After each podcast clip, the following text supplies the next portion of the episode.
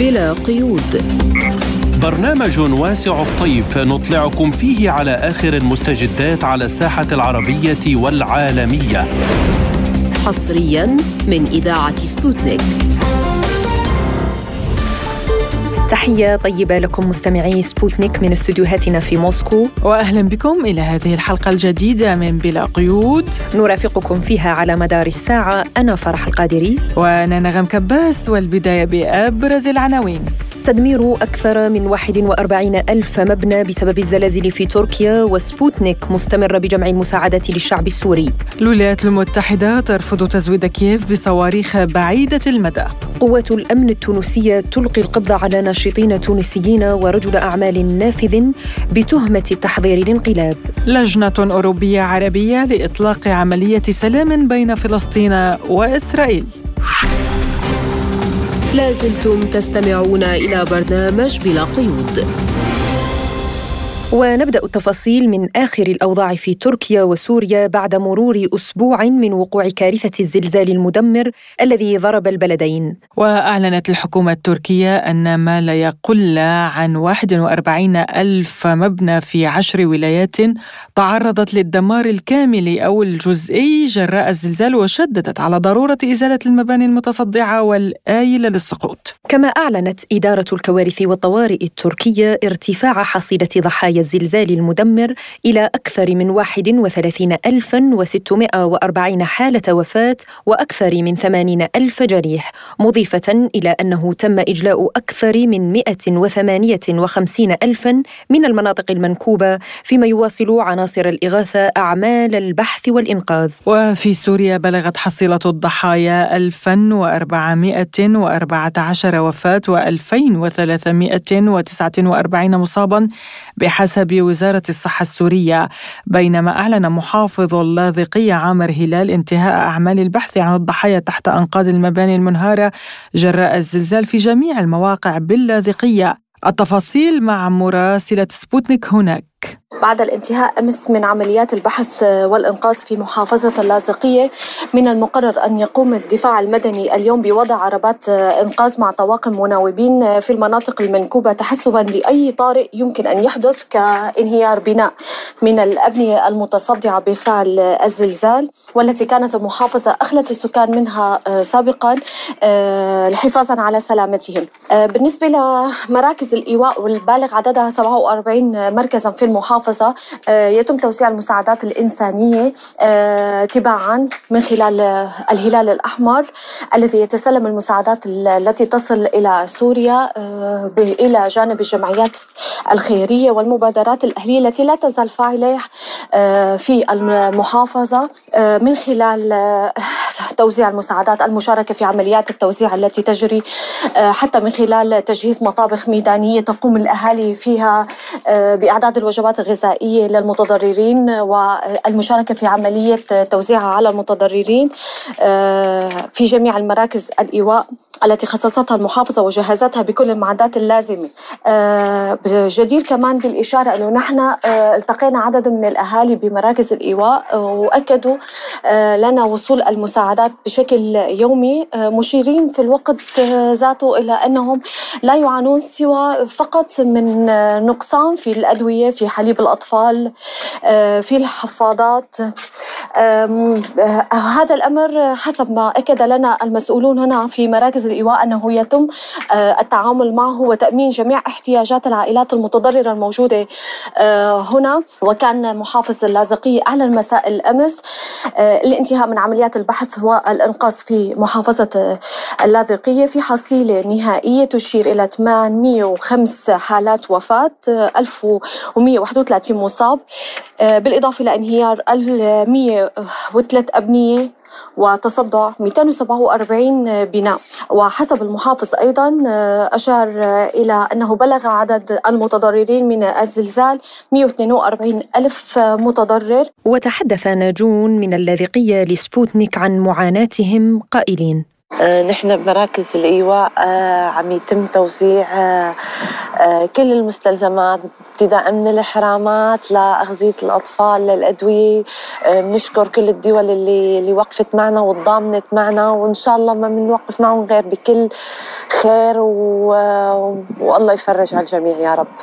كما تتواصل جهود الدول في مساعدة البلدين المنكوبين وإرسال طائرات وفرق إغاثة ومعونات للأهالي المتضررين حيث وصلت طائرة سعودية محملة ب 35 طنا من المساعدات الغذائية إلى مطار حلب الدولي لأول مرة منذ 12 عاما.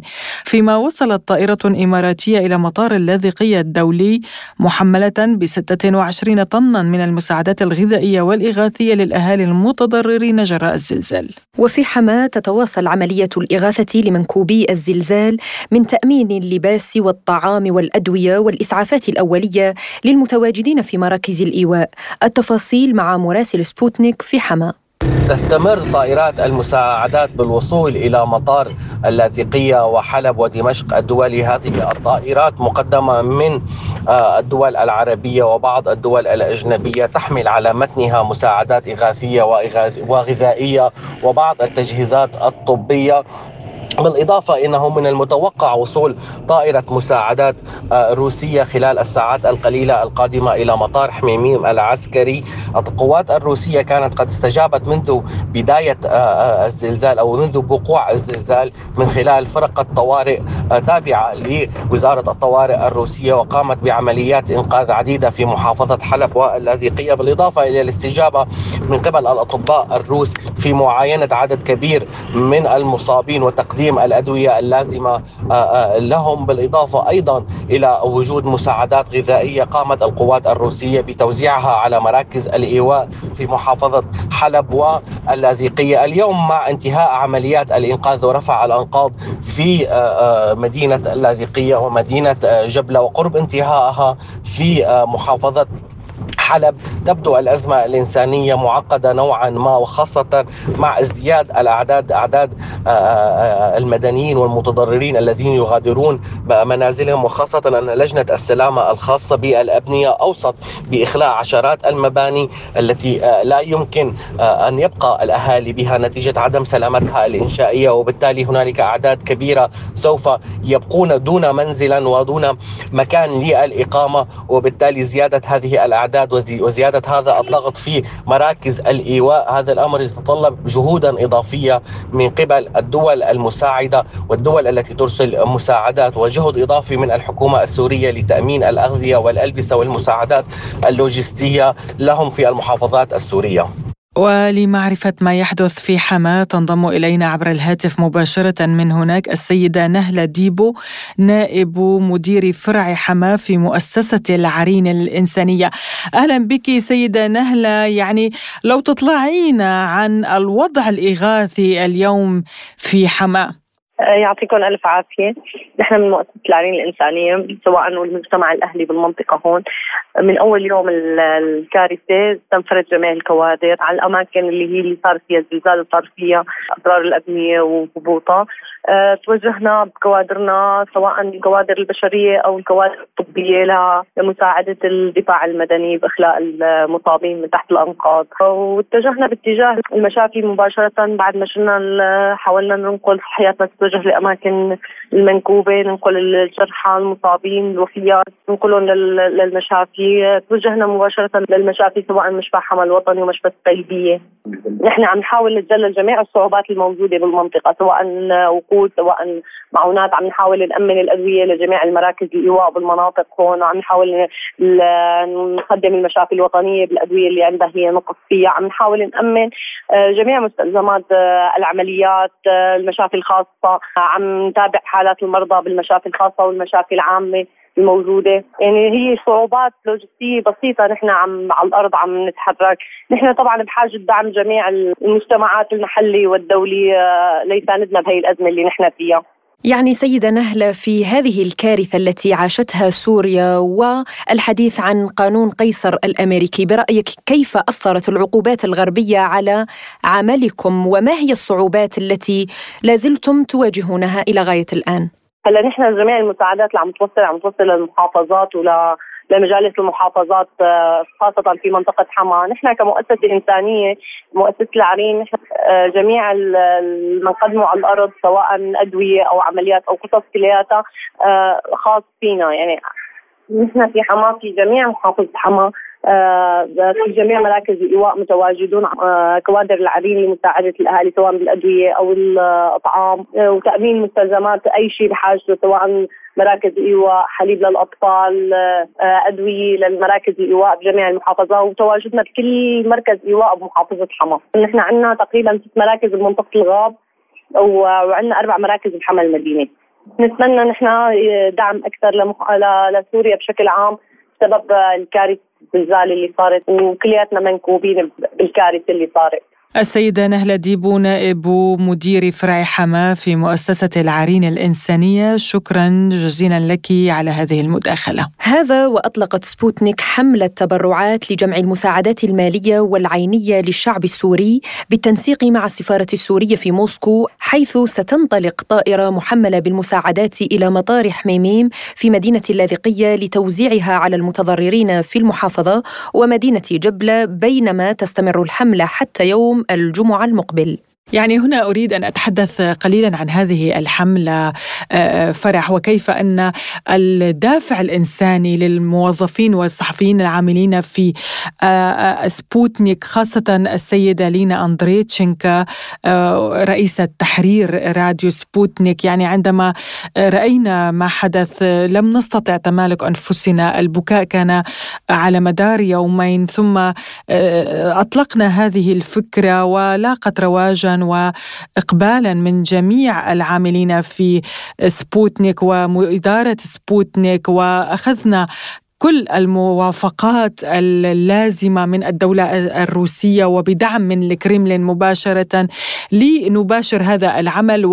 وساعدتنا الجمعية الخيرية للدكتورة ليزا، الدكتورة ليزا التي آه، طالما ساعدت الشعب السوري وكانت آه، على متن الطائرة محملة بمساعدات للشعب السوري وأدوية السرطان وأجهزة خاصة طبية. ولكن للأسف الشديد ومن دون أن يعلم أحد ما الأسباب التي وقفت آه، خلف تحطم طائرتها نعم، وسقوطها نعم. فوق البحر الأسود في سوتشي بعد انتقال انطلاقها بنصف ساعة فقط من سوتشي الروسية لقد حتفها آه، هي وجميع ولا شيء مستبعد يعني من الجهات الغربية التي لا تريد أن للشعب السوري أن يعود إلى ما كان عليه قبل هذه الحرب المدمرة ويعني نترحم بالمناسبة على الضحايا والقتلى وكان الله في عون كل الأهالي المتضررين من هذا الزلزال الكارثي.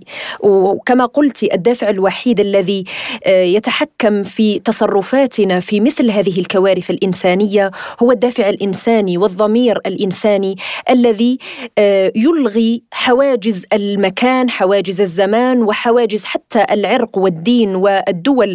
رأينا كيف أن الطائرة الأولى التي حطت في مطار سوريا كانت جزائرية يعني وتحدت كل العقوبات الغربية تجاه تجاه سوريا التي طالما قدمت هي كذلك الدعم لكل الدول التي كانت تعاني الحروب، سوريا وقفت موقفا رائعا مع الجزائر في العشرية السوداء ومع مصر ومع لبنان ومع فلسطين.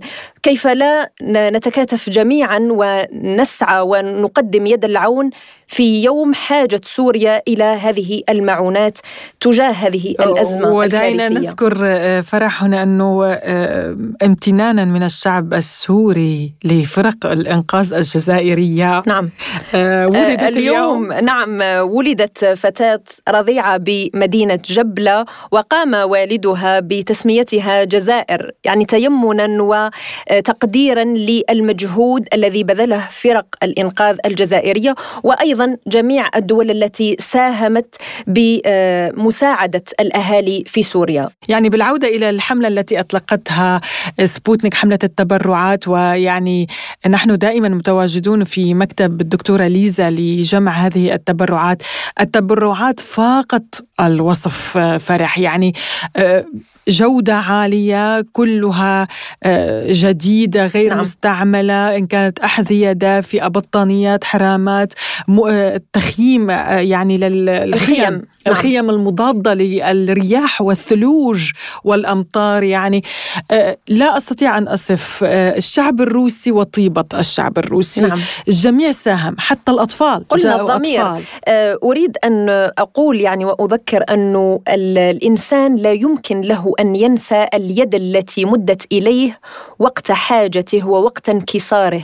فيعني هذه ستحسب إلى الشعوب التي وقفت صفا وجانبا إلى سوريا الشقيقة سوريا الحضارة.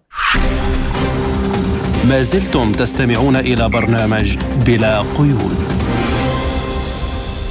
وإلى الشأن الأوكراني حيث نقلت وسائل إعلام أمريكية عن مسؤولين في البيت الأبيض قولهم إنه تم إبلاغ كييف بأن إرسال مثل هذه الأسلحة من شأنه أن يستنزف الترسانات الأمريكية ويقوض الاستعداد العسكري الأمريكي في حالة نشوب صراعات مستقبلية.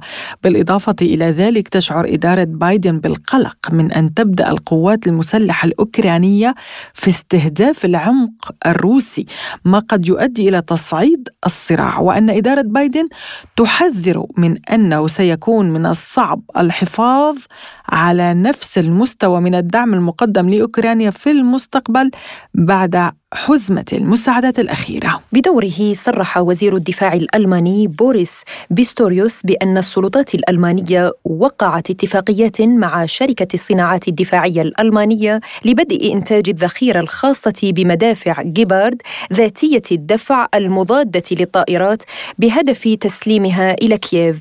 مبينا أنه تم تزويد كييف ب 32 مدفعا من طراز جيبارد ذاتية الدفع وستة آلاف قطعة من الذخائر لهذه المدافع وتم إنتاج هذه الذخيرة في سويسرا. وللحديث عن هذا الموضوع ينضم إلينا عبر الهاتف من برلين رئيس المركز الأوروبي لدراسات مكافحة الإرهاب الدكتور جاسم محمد. أهلا بك دكتور في بلا قيود. تحياتي تحياتي. يعني نبدأ من تصريحات الولايات المتحدة أنها لا تريد إرسال صواريخ بعيدة المدى إلى أوكرانيا وأن الدعم لن يستمر على ما هو عليه لأنه آه، هذا يؤثر عليها. ولكن بالوقت نفسه تدفع أوروبا إلى الواجهة لتسليح أوكرانيا. نعم. آه، يبدو إنه ما زالت لحد هذه اللحظة الولايات المتحدة وكذلك الناتو حريصه جدا على عدم إثارة آه، موسكو كون إنه تسليح آه، أوكرانيا خاصة في صواريخ بعيده المدى ممكن أن يثير غضب آه، موسكو ويكون لها رد فعل كبير في توجيه ضربات إلى أهداف آه، داخل أوكرانيا. لكن في نفس الوقت نلاحظ إنه الناتو يدفع بالضبط إلى دول أوروبا إلى تقديم الإمدادات إلى الإمدادات وهذه الإمدادات خاصة لو تحدثنا عن آه، كل من ألمانيا وفرنسا خاصة في موضوع الدبابات وكذلك آه، أنظمة الدفاع باتريوتا. فإذا بالضبط هو يدفع أوروبا خاصة في مجال الدبابات والصواريخ وكذلك المنظومات الدفاع الجوي. لكن في نفس الوقت أنه آه، الناتو أيضا حريص على أن لا يثير الكثير من غضب موسكو آه، في آه، موضوع التسلح. طيب يعني دكتور بخصوص تصريح الأمين العام لحلف الناتو ستولتنبرغ أن أوكرانيا تستنزف المخزون العسكري لدول الناتو، برأيك ما مصلحة ألمانيا من الاستمرار بهذا الدعم العسكري وإطالة أمد الأزمة؟ موضوع استنزاف المخزون في أوروبا خاصة من مخزون ألمانيا وغيرها من الدول اعترف الأمين العام بأن استهلاك أوكرانيا من الذخيرة والمعدات هي خارج قدرات إنتاج دول الناتو. لكن ما ما يتعلق في الموضوع الذي ماذا تستفد ألمانيا مثلا من من إمداد الأسلحة؟ ألمانيا وفرنسا خاصة هي تعتبر الحليف الرئيسي. هي تنظر إلى موضوع أوكرانيا إنها بين مزدوجين إنه أوكرانيا تحارب بالنيابة عن دول أوروبا وهنالك ضغوطات من كتل سياسيه في أوروبا تقول بأنه يجب أن تكون هنالك إمدادات إلى الأسلحة آه، في سبيل أن لا تخسر أوكرانيا، في نفس الوقت هي لا تريد موسكو أن آه، تحقق انتصار. ف... نعم يعني دكتور حتى وزير الدفاع الألماني قال بأنه سيتم تزويدها بمدافع جيبارد ذاتية الدفع المضادة للطائرات. نعم هذه بدون شك هي هذه أسلحة نوعية. لو تحدثنا عن جيبر عن منظومة الدفاع الجوي اي ار تي اس أعتقد وهي على غرار باتريوت وكذلك كان الحديث كثير عن ليوبارد 2 هذه جميعها هي أسلحة. لكن أجد إنه الناتو آه، ربما يصنف هذا النوع من الإمدادات هو في سبيل أن تستطع يعني أوكرانيا في الدفاع عن أراضيها وليس آه، يعني تنفيذ عمليات أو تنفيذ هجمات أو ضربات داخل روسيا. هذا من وجهة نظر الناتو. لكن أنا أجد إنه يعني آه، استمرار هذا التسلح نجد إنه الآن أصبح يعني الناتو ودول أوروبا والغرب أيضا أمام يعني مفترق. وأجد إنه آه، بعد يومين يوم 17 19 سوف يكون مؤتمر ميونخ للأمن في ألمانيا. الأجندة الرئيسية الموضوع هو الرئيسي على أجندة هي موضوع أوكرانيا. فهنالك انقسام داخل الناتو في موضوع أوكرانيا ولذلك كان واحد من الدراسات التي تقدمت فيها مجموعة ميونخ للأمن هو الانقسام الأوروبي الذي أصبح أكثر اتساعا مع استمرار الحرب. آه، يعني دكتور كذلك نشير إلى الحديث عن واقع الأزمة الروسية الأوكرانية وما يحصل في الميدان.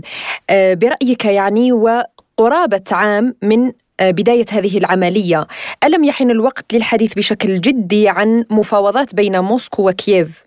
أكيد لا توجد حرب بدون مفاوضات. جميع الحروب والنزاعات الدولية تحتاج إلى أن يكون هنالك مجال إلى المفاوضات. لكن أجد أنه الآن أصبح الحديث عن المفاوضات أصبح أمر ربما آه، غير وارد في الوقت الحاضر بسبب الزلزال الآن أصبح المجتمع الدولي مشغول في موضوع الزلزال.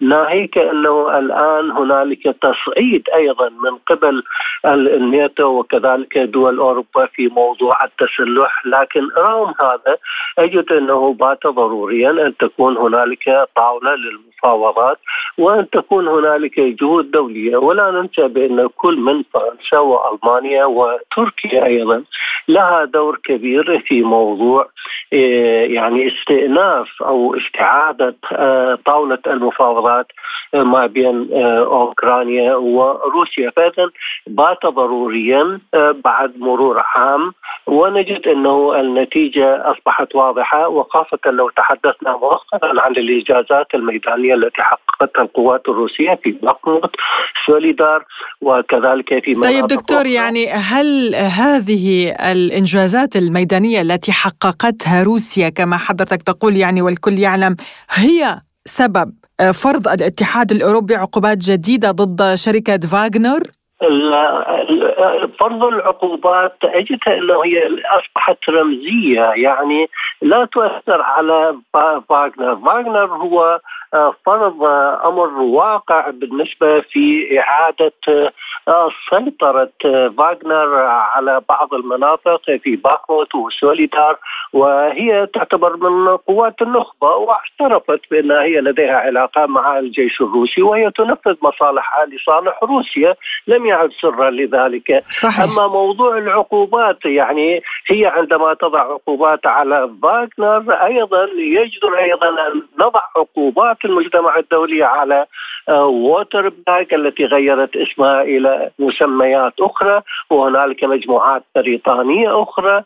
فلذلك يجد أنه فاغنر لا تختلف عن آه، بقية المجموعات المقاولة أو المتعاقدة عسكريا سواء كانت مع بريطانيا أو مع الولايات المتحدة.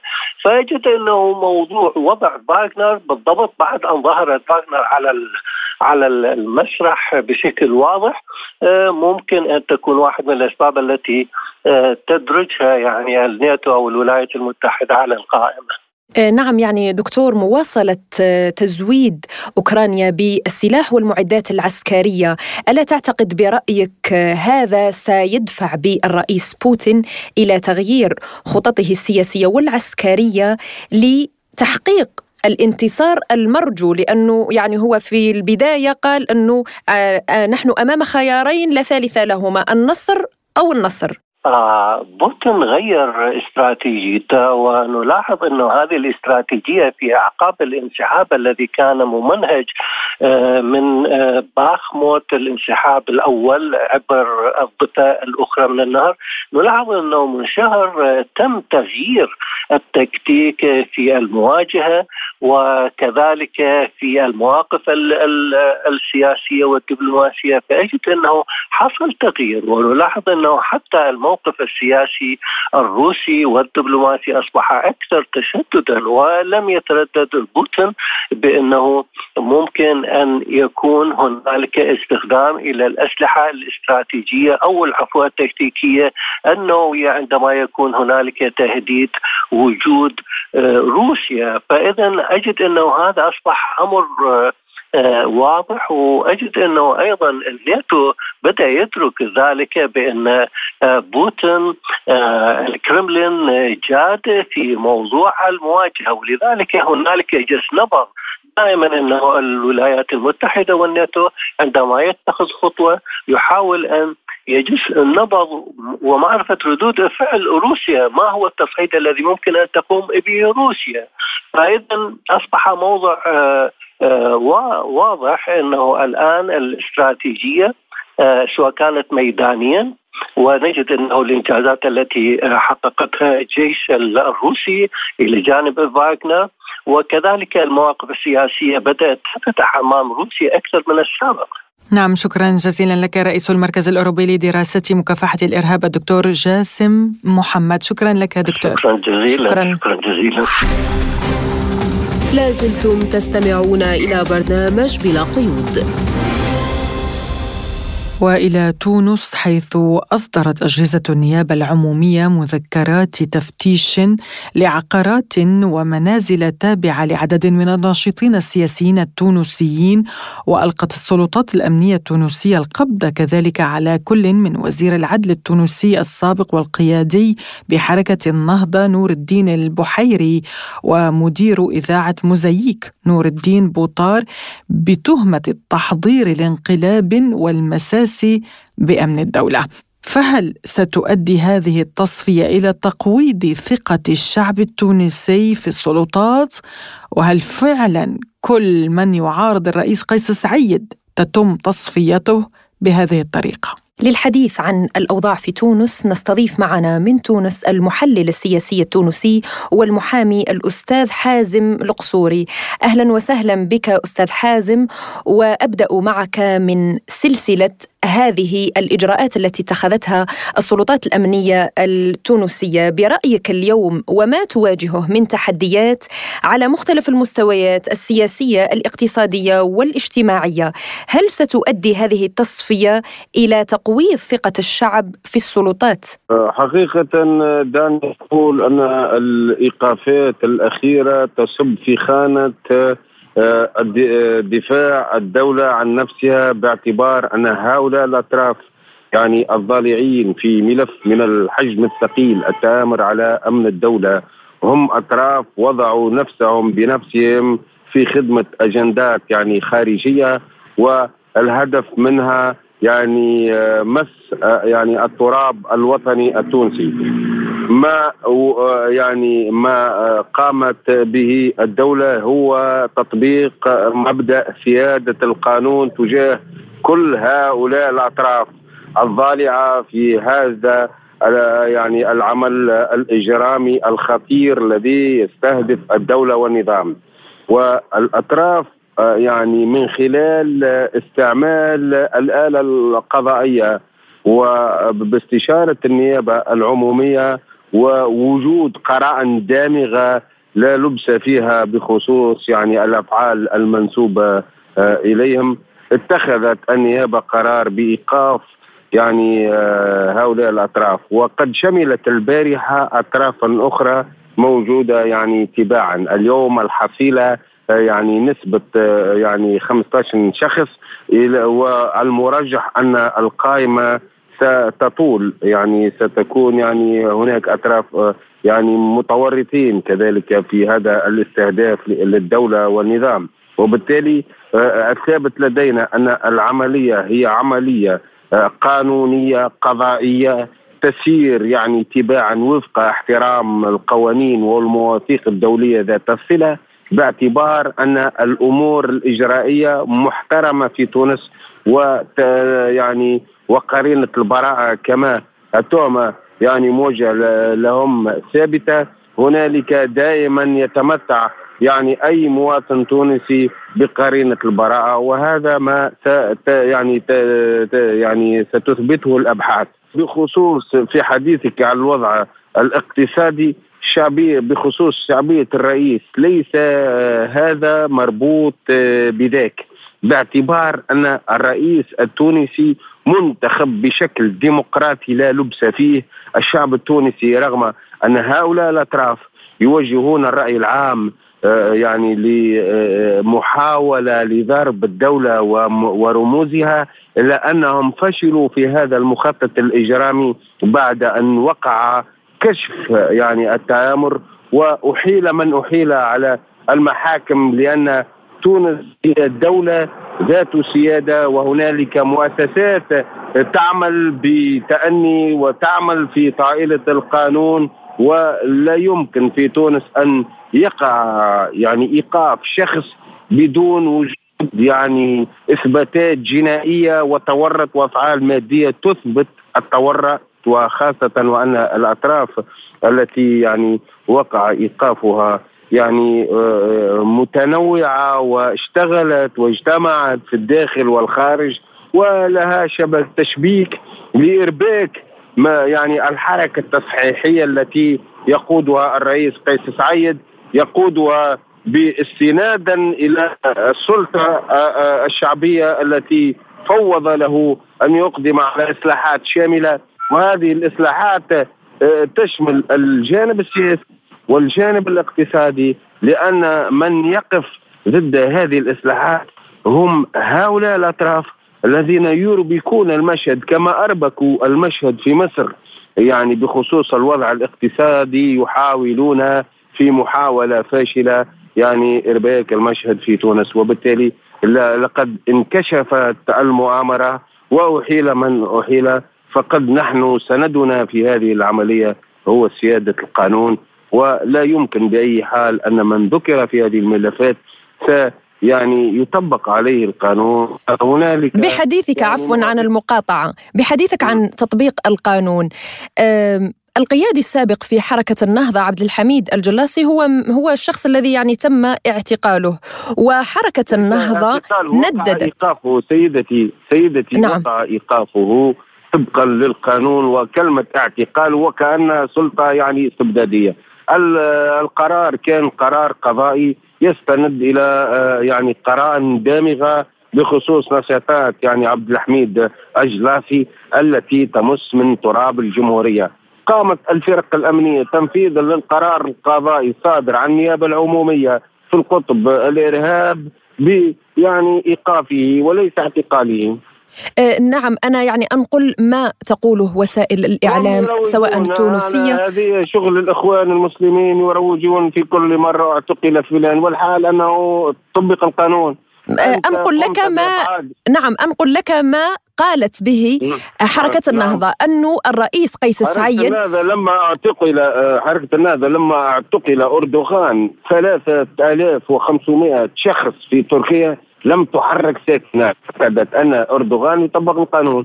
في تونس النسبة يعني خمسة آه، أشخاص وهناك مجموعة قد ترتفع وقد تنزل. المهم تكون في طائلة القانون احتراما لمبدأ سيادة القانون متى يعني ثبت يعني قراءة دامغة بخصوص مس من تراب آه، آه، يعني الأمن الوطني واستهداف الأمن الاقتصادي الغذائي للمواطن التونسي. تكون المسألة جدية وكان ما كان و يعني آه، يعني البارحة وقع يعني إيقاف أطراف يعني آخرين يشملون يعني شملهم شملتهم التحقيقات طيب أستاذ حازم يعني هل هذا يعني فعلا أن كل من يعارض الرئيس قيس سعيد يعتبر ضمن الذين يحضرون الانقلابات برأيك؟ لا يا سيدتي النهضة والأطراف. الداعمة تقول أن هؤلاء معارضين. ليس الكل معارضين. ليس الكل معارضين. وقع استهدافهم اليوم. هم ليسوا معارضين. بالعكس هنالك إجراءات قضائية. ولا دخل للرئيس بهذه الإجراءات القضائية. الرئيس آه، التونسي قيس سعيد ليس قاضي تحقيق أو نيابة عمومية ليقوم بكل هذه الإجراءات. هنالك يعني تحقيقات جارية من من أجهزة يعني آه، موكولة لها طبقا للقانون الدفاع و يعني تعقب أي عمل إرهابي أو عمل يعني يمس من أمن الدولة كما أي دولة في العالم سواء في روسيا أو في أمريكا. نعم. هنالك أجهزة تشتغل ليلا نهارا لحماية تراب الجمهورية والمؤامرات التي تحوك من الداخل أو من الخارج. وبالتالي هذا الدفع الذي يسوق له الإخوان المجرمون أه لا تسود عليهم برمته. هذا لإثارة لإستعطاف الرأي العام. هذا مرفوض. طيب ولكن من بين الأشخاص الذين تم إلقاء القبض عليهم أيضا كمال اللطيف. يوصف هذا الرجل بأنه رجل الظل. هل برأيك هناك تخوف من إعادة سيناريو الإطاحة بالرئيس لحبيب بورقيبة عام 1987 كما قلت هنالك دولة يعني صامدة على هذه المؤامرات والدسائس التي يعني تحاك في الخارج كما في الداخل. النظام السياسي الحالي هناك نظام يستند إلى سلطة القانون وليس إلى يعني الأمور العاطفية. هناك دائما حينما تنفذ آه، المصالح المختصة في حماية آه، الأمن وتراب الجمهورية يعني مهامها تستند إلى قرار قضائي. والقاضي التونسي هو سيد نفسه ولا سيادة عليه سوى القانون. وتمكنت النيابة من جمع الأدلة والبراهين الكافية والدامغة عن وجود مخطط يستهدف آه، يعني تراب الجمهورية وهذا شارك فيه من شارك من يعني أسماء من خيام التركي وهو يعني آه، شخص مقرب جدا من حركه النهضة وله نشاطات يعني ارتباطات دولية وارتباطات آه، يعني داخلية. وكان يهدفون بالأساس إلى يعني آه، ضرب الدولة ورموزها من خلال يعني تحركات مشبوهة كشفتها الأجهزة الأمنية. وبمراجعه النيابة اتخذ قرار إيقاف هؤلاء الأنفار لتطبيق سيادة القانون. نعم أنت آه، تفعل ما تريد حينما تنشط في حزب سياسي مرخص به مرحبا بك في تونس حينما تنشط في جمعية قانونية معرفة في تونس. أما حينما يعني تتقارر في الغرف المظلمة هذا مرفوض في تونس. دعني أشير إلى نقطة توقيت إلقاء القبض عليهم. هل برأيك اليوم السلطات التونسية قامت بهذه السلسلة من التوقيفات لتحويل نظر التونسيين عن مشاكلهم الحقيقية؟ حقيقة ليس السلطة السياسية ليست لها علاقة بهذا الملف إطلاقا بقدر ما هنالك أجهزة تتابع وتحمي يعني حوزة الوطن من التهديدات المطروحة المطروحة. وبالتالي اختيار هذا التوقيت هو توقيت مربوط بالأفعال الإسلامية التي تنسب إلى هؤلاء الأشخاص. وبالتالي وهؤلاء يعني تورطوا في هذه الأزمة الاقتصادية التي تتخبط فيها تونس. وهذه قراءة دامغة لا لبس فيها من خلال السيطرة على الأسواق وبعض المسالك آه، يعني التوزيع لإثارة القلاقل وإثارة البلبلة في البلاد. وبالتالي آه، آه، ثبت لهذه الأجهزة بعد يعني استقراءات ميدانية والأفعال المنسوبة لهؤلاء أن هؤلاء يمثلون مس ولهم مخطط يعني تآمر أمن الدولة وبالتالي اتخذ القرار على مستوى يعني يعني النيابة العمومية على الإيقاف لأن يعني الأجهزة الأمنية تشتغل تحت رقابة السلطة القضائية وليس السلطة السياسية نعم شكرا لك أستاذ حازم القصوري على هذه المداخلة ونأمل أن يعم الأمن والسلام في تونس الشقيقة.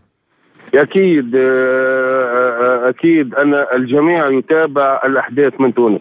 تونس اليوم بألف خير. حينما نسمع أن هنالك يعني سيادة تطبيق سيادة القانون على يعني على الجميع وليس هنالك حسنات أمام حصانه الوطن نعم. التي تبقى هي الباقية. شكرا شكرا لك على هذه العفو. المداخلة. العفو العفو. ما زلتم تستمعون إلى برنامج بلا قيود. وإلى فلسطين حيث أعرب الاتحاد الأوروبي والمملكة العربية السعودية عن إدانتهما شرعنه إسرائيل بناء تسع مستوطنات إضافية في الضفة الغربية وقال مفوض الشؤون الخارجية في الاتحاد الأوروبي جوزيف بوريل خلال مؤتمر صحفي مشترك في بروكسل مع وزير الخارجية السعودي فيصل بن فرحان وأمين عام الجامعة العربية أحمد أبو الغيط. إن الاتحاد الأوروبي يدين إعلان إسرائيل عزمها بناء تسع مستوطنات إضافية في الضفة الغربية معربا في الوقت ذاته عن قلقه إزاء التطورات في إسرائيل والضفة الغربية وارتفاع عدد الضحايا الضحايا جراء التوترات المستمرة هناك. من جانبه قال ابن فرحان إن السعودية تعتبر إعلان إسرائيل بناء هذه المستوطنات في الضفة تطورا خطيرا سيزيد من تصعيد الوضع وتعقيده في المنطقة. وللحديث عن هذا الموضوع ينضم إلينا عبر الهاتف مدير مركز مسارات للدراسات الدكتور هاني المصري. أهلا بك دكتور. يعني هل يمكن التعويل على هذه المبادرة الأوروبية العربية لإعادة إحياء عملية السلام في ظل التصعيد الإسرائيلي في الأراضي الفلسطينية برأيك؟ لا يمكن لأن إسرائيل ليست جاهزة للسلام. بل تطرح برنامج الضم والتهويد والتهجير ومفترض في هذه الدول وفي العالم كله أن يعرف مصدر الخلل ومصدر التصعيد والتوتر ويقوم بمعالجة هذا المصدر وليس محاولة إشاعة وهم آه، يدرك الجميع بأنه وهم ولكن يريدون أن يملأوا الفراغ بشكل خادع حتى لا يقوموا بالمسؤوليات المترتبة عليهم. طيب يعني آه، كانت المملكة العربية السعودية سابقا قد طرحت المبادرة العربية ولم نصل إلى نتيجة. اليوم ما المطلوب من المملكة؟ وهل اختلفت الظروف؟ المبادرة السعودية والتي أصبحت عربية آه، استقبلتها إسرائيل بإذن من طين وإذن من عجين.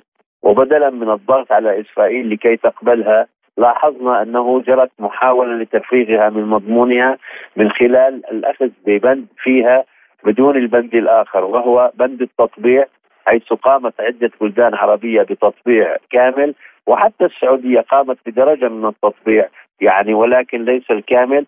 آه، وليس آه، آه، وإسرائيل لم تقم بأي شيء بل نلاحظ أن مواصلة الاستيطان ومواصلة التهويد ومواصلة القتل ومواصلة تغيير مكانة الأقصى جار على قدم وساق ضمن هدف لحسم الصراع تحاول الحكومة الإسرائيلية أن تحققه، مطلوب من العربية السعودية على الأقل أن تعود إلى مبادرتها المبادرة العربية وتحشد الدول والقوى في العالم من أجل الضغط على إسرائيل لتطبيقها.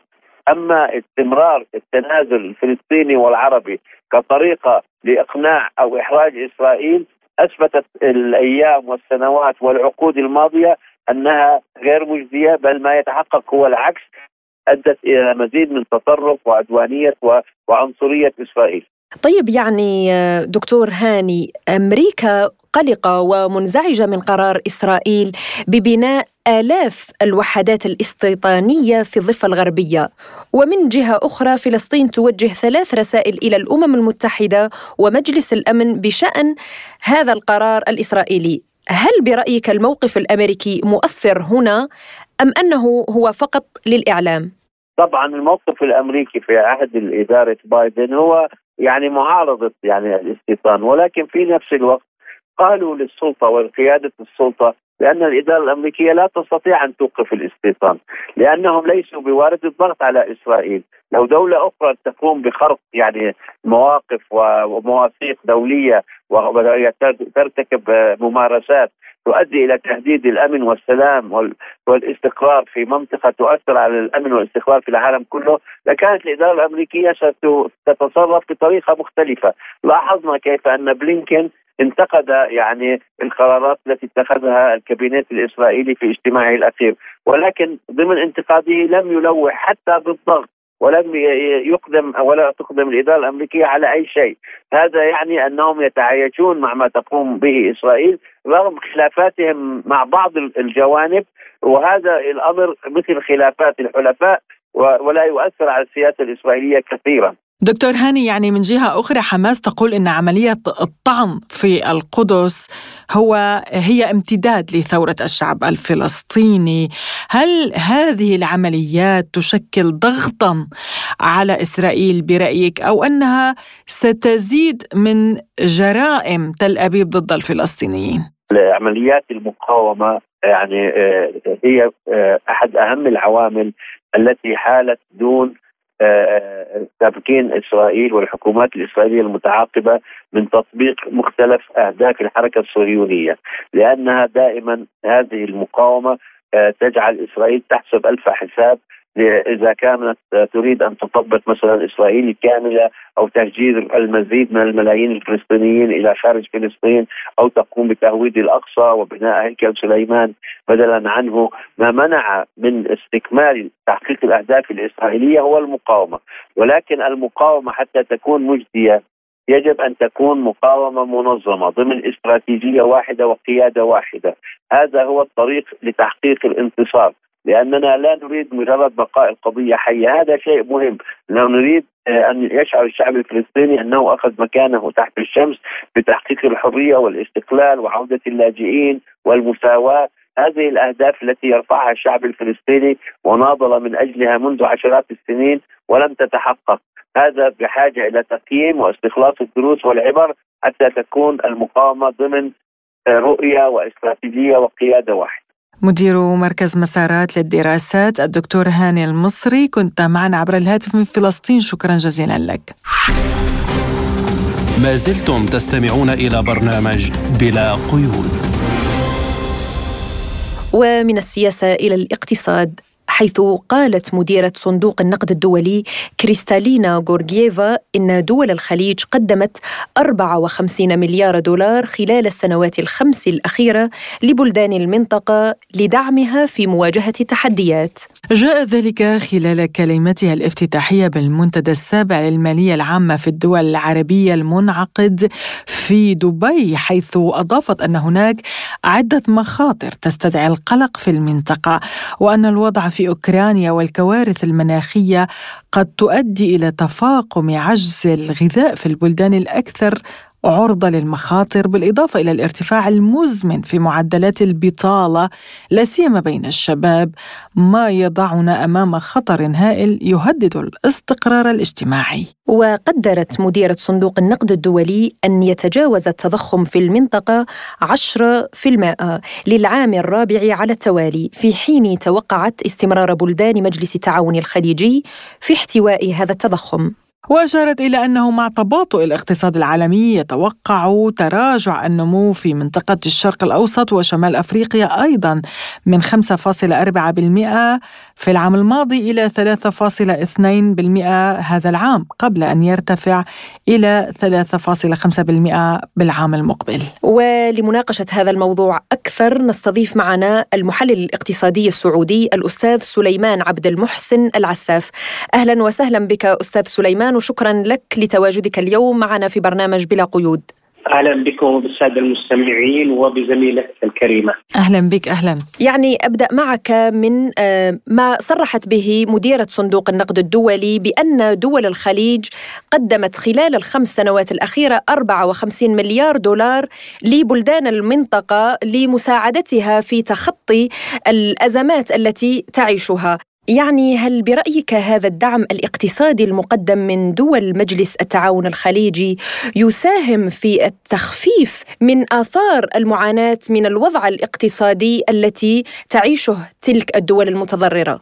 آه سيدتي الكريمه سؤال جميل طبعا دول الخليج وعلى رأس المملكة العربية السعودية تقدم مساعدات لعدة دول سواء على مستوى العالم أو من المنطقة أو حتى المنطقة العربية على وجه الخصوص المشكلة كما ذكرها وزير المالية السعودي إنه السعودية ليست صراف نقود أو ستستمر في مساعدة دول لا تساعد أنفسها.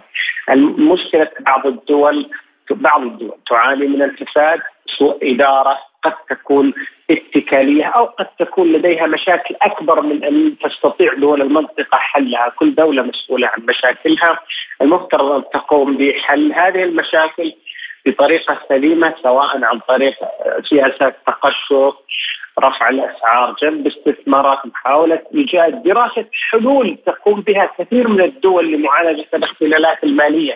لكن دول الخليج تقوم بتقديم مساعدات كبيرة. كما نعلم انه السعودية هي رقم 16 اقتصاديا في العالم ولكنها الدولة الثانية في العالم في تقديم المساعدات بالنسبة لكثير من دول في المنطقة خصوصا. نعم أستاذ يعني آه، هنا نتحدث عن توقعات بتضخم في المنطقة منطقة الخليج من قبل صندوق النقد الدولي.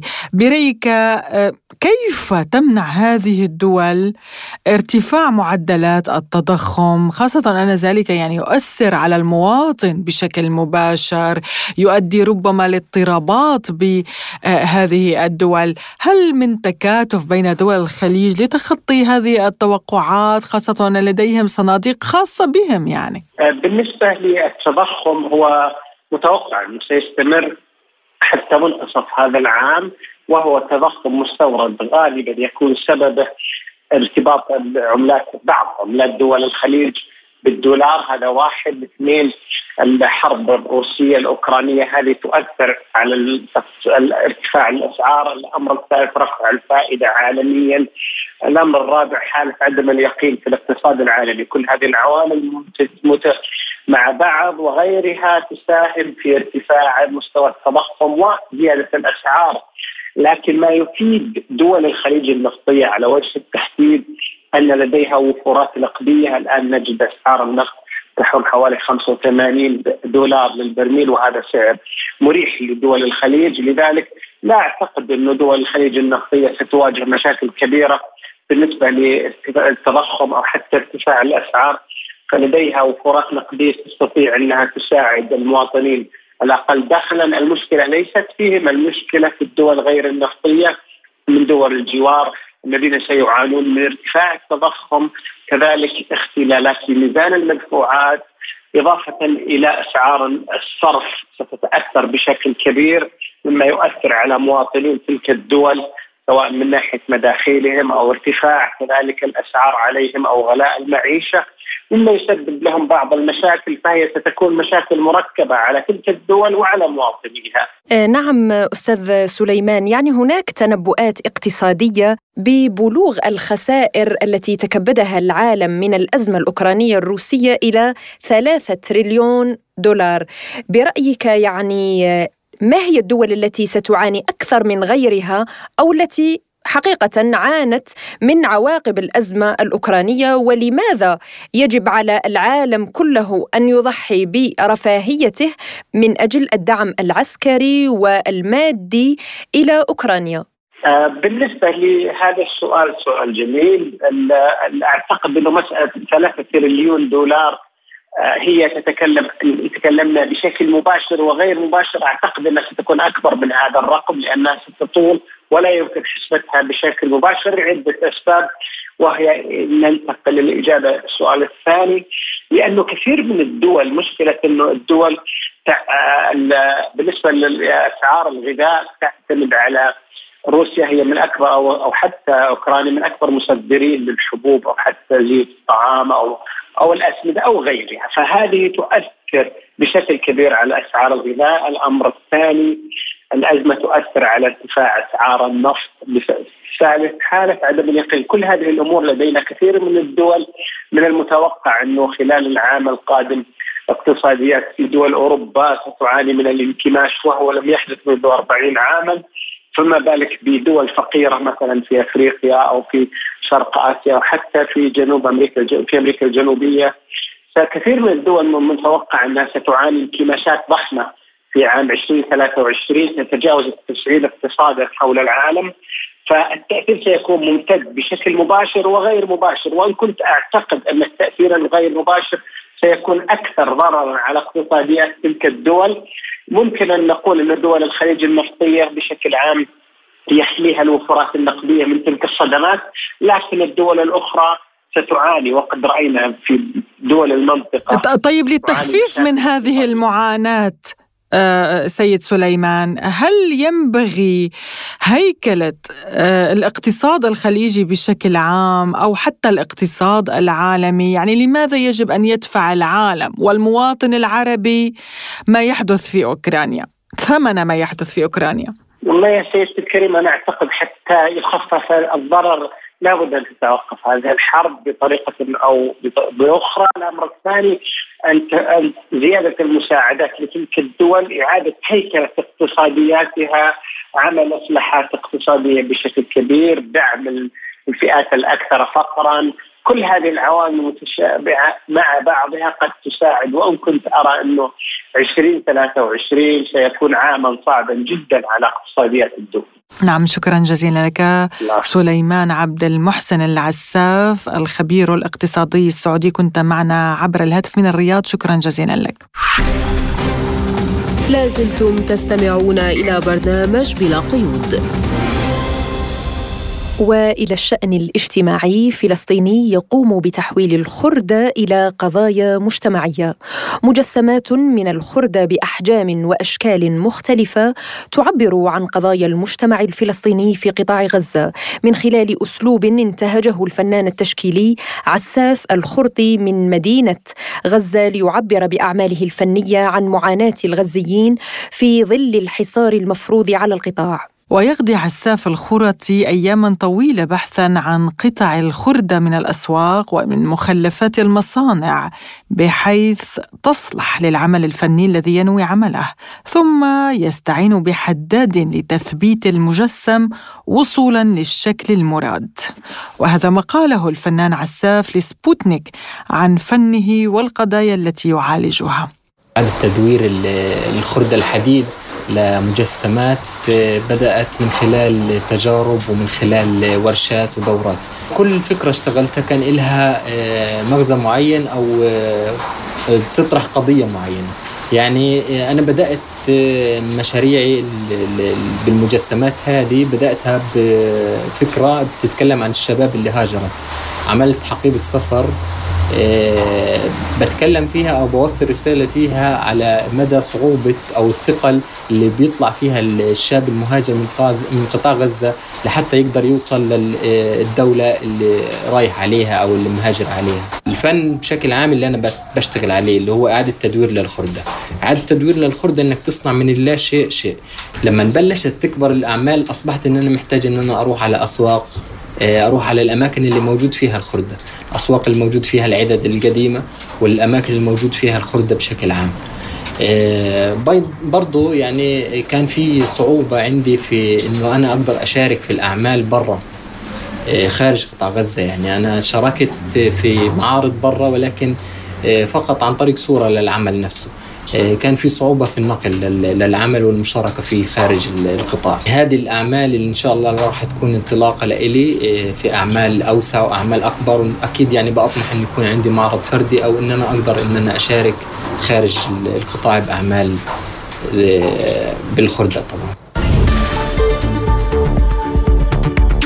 وبهذا الملف نصل وإياكم مستمعينا الكرام إلى ختام حلقة اليوم من برنامج بلا قيود قدمناه لكم من استديوهاتنا في موسكو أنا فرح القادري. وأنا نغم كباس وللمزيد من المتابعة زوروا موقعنا الإلكتروني سبوتنيك dot AE وأيضا قناتنا على تليجرام إلى اللقاء. إلى اللقاء.